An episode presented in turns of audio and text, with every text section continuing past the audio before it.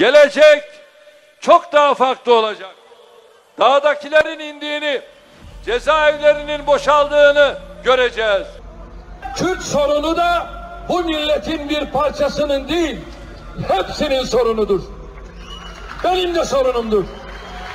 Kardeşim ne Kürt sorunu ya? Artık böyle bir şey yok.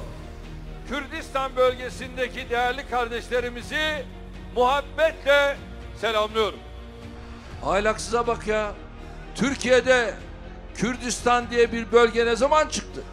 Ne diyor? Kürdistan diyor. Bir defa kendine gel ya. Türkiye'de Kürdistan diye bir bölge var mı?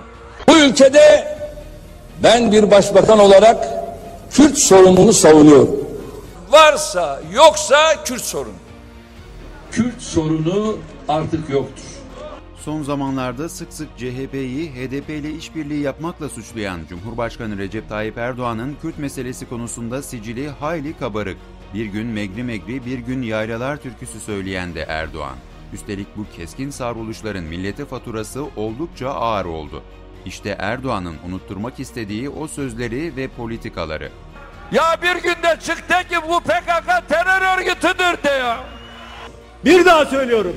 Terör örgütüyle masaya oturup pazarlık yapanları hiç kimse unutmasın. Kürt sorununa ilgisi henüz Refah Partisi İstanbul İl Başkanı iken başlayan Erdoğan 1991 yılında Kürt sorunu raporu hazırlattı. Erdoğan, Necmettin Erbakan'a da sunduğu raporda ilk kez Kürdistan kelimesini kullandı. Hatta konuyu bir adım daha ileriye götürüp Kürtçe ana dilde eğitim hakkı verelim dedi. Devlet politikalarını eleştiren Erdoğan, devlet kontrgerilyasıyla, özel timiyle, köy korucularıyla, savaşı harcadığı trilyonlarca lirasıyla bu sorunun üstesinden gelemez dedi. Devletin dilini benimsemeyelim diyen Erdoğan, Necmettin Erbakan'a da devlet PKK çatışmasında devletçi bir safta gözükmeyelim, devletin eleştiri üslubunu benimseyerek bölücü, terörist, ayrılıkçı demeyelim tavsiyesinde bulundu. Kürt sorunu da bu milletin bir parçasının değil, hepsinin sorunudur. Benim de sorunumdur. Erdoğan o günlerde demokrat bir duruş sergiliyordu. En azından halk buna inanmak istemişti. Çözüm süreci bittikten sonra neredeyse aynı şeyleri söyleyen bir bildiriye imza atan akademisyenleri vatana ihanetle suçladı. Ey aydın müsveddeleri, siz karanlıksınız, karanlık.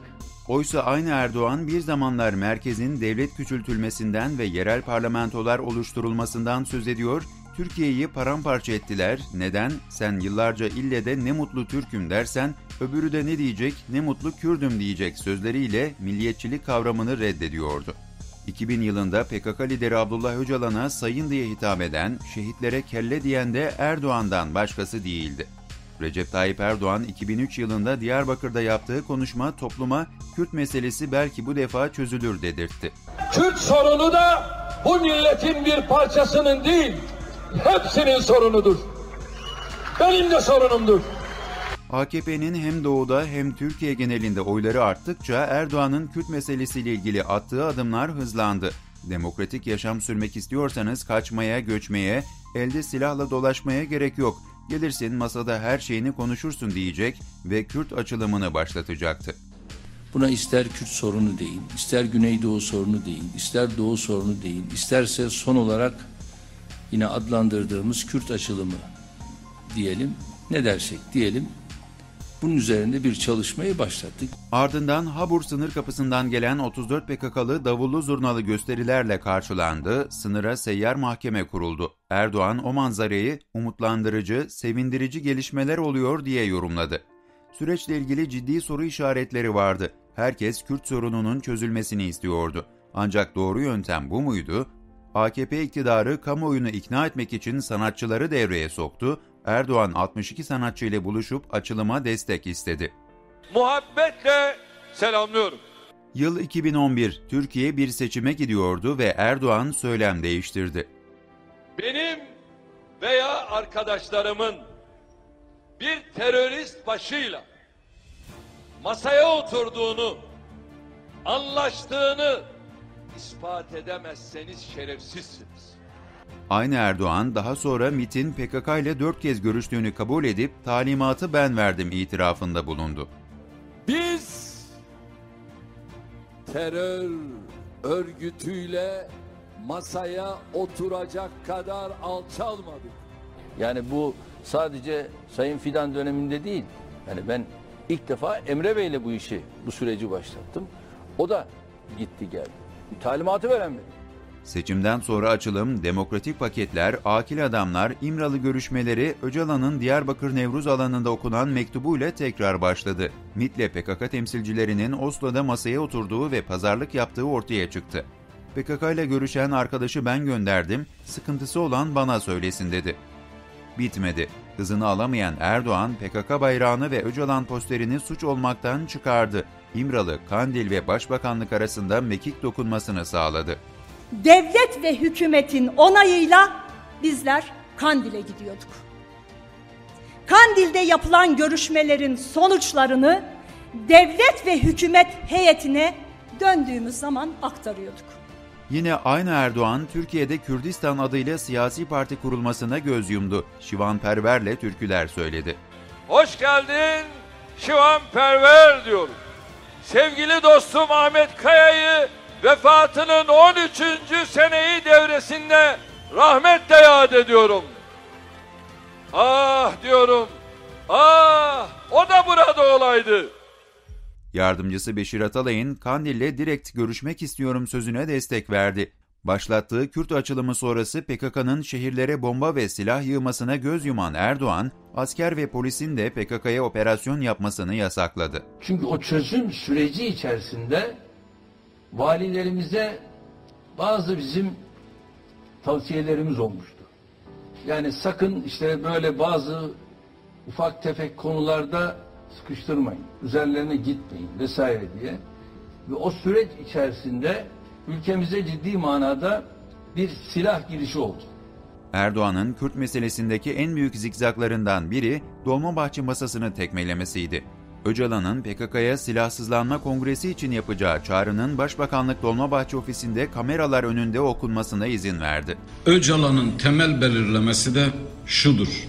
Silahlı mücadeleyi bırakma temelinde stratejik ve tarihi kararı vermek için PKK'yı bahar aylarında olağanüstü kongreyi toplamaya davet ediyorum. 40 yıllık Kürt meselesinde kafalarda ciddi soru işaretleri olsa da bir umut ışığı belirmişti. Ama Erdoğan'ın tavrı bir anda değişti. Ben gazetelerde okuyorum. Böyle bir şeyden doğrusu benim bir haberim yok. Bugün yapılanlardan, yarın geleceğimiz noktadan Sayın Cumhurbaşkanımızın habersiz sayılması mümkün değildir. Arınç birkaç yıl sonra katıldığı bir televizyon programında iddiasını bir adım daha ileri taşıdı ve oturma düzenini bile biliyordu dedi. Oturma düzenin dahil kimin nasıl konuşacağına kadar da taraflar o konuda anlaştılar. Cumhurbaşkanı Burada- haberi var mıydı? Cumhurbaşkanı haberinin olduğunu biliyorum. Recep Tayyip Erdoğan. Seni başkan yaptırmayacağız.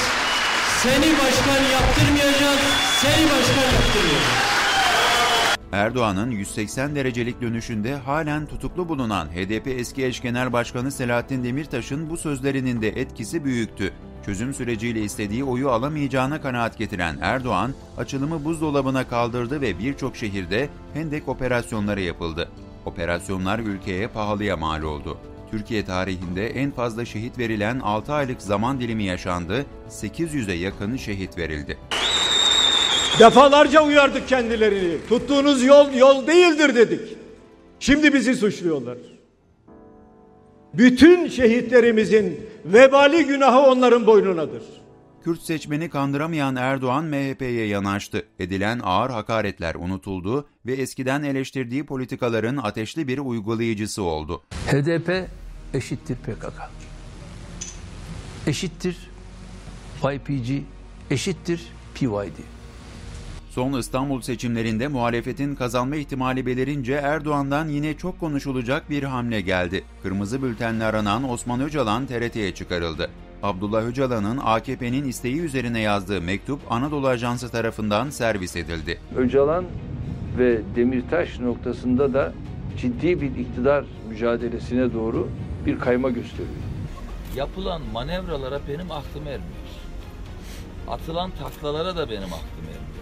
AKP'nin 20 yıllık iktidarına bakıp pekala bazı tespitler yapılabilir. Her meselede milli irade vurgusu yapan Erdoğan, konu Kürt sorunu olunca Abdullah Öcalan'ı daime seçilmiş Kürt siyasetçilere tercih etti ve muteber gördü.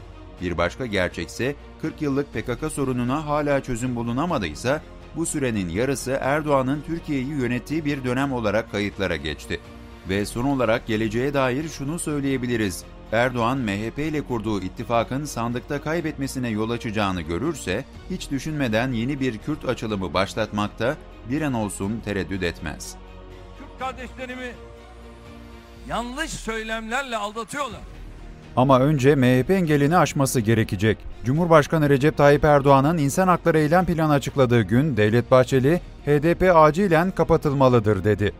HDP'nin kapatılması acildir, hayatidir, şarttır.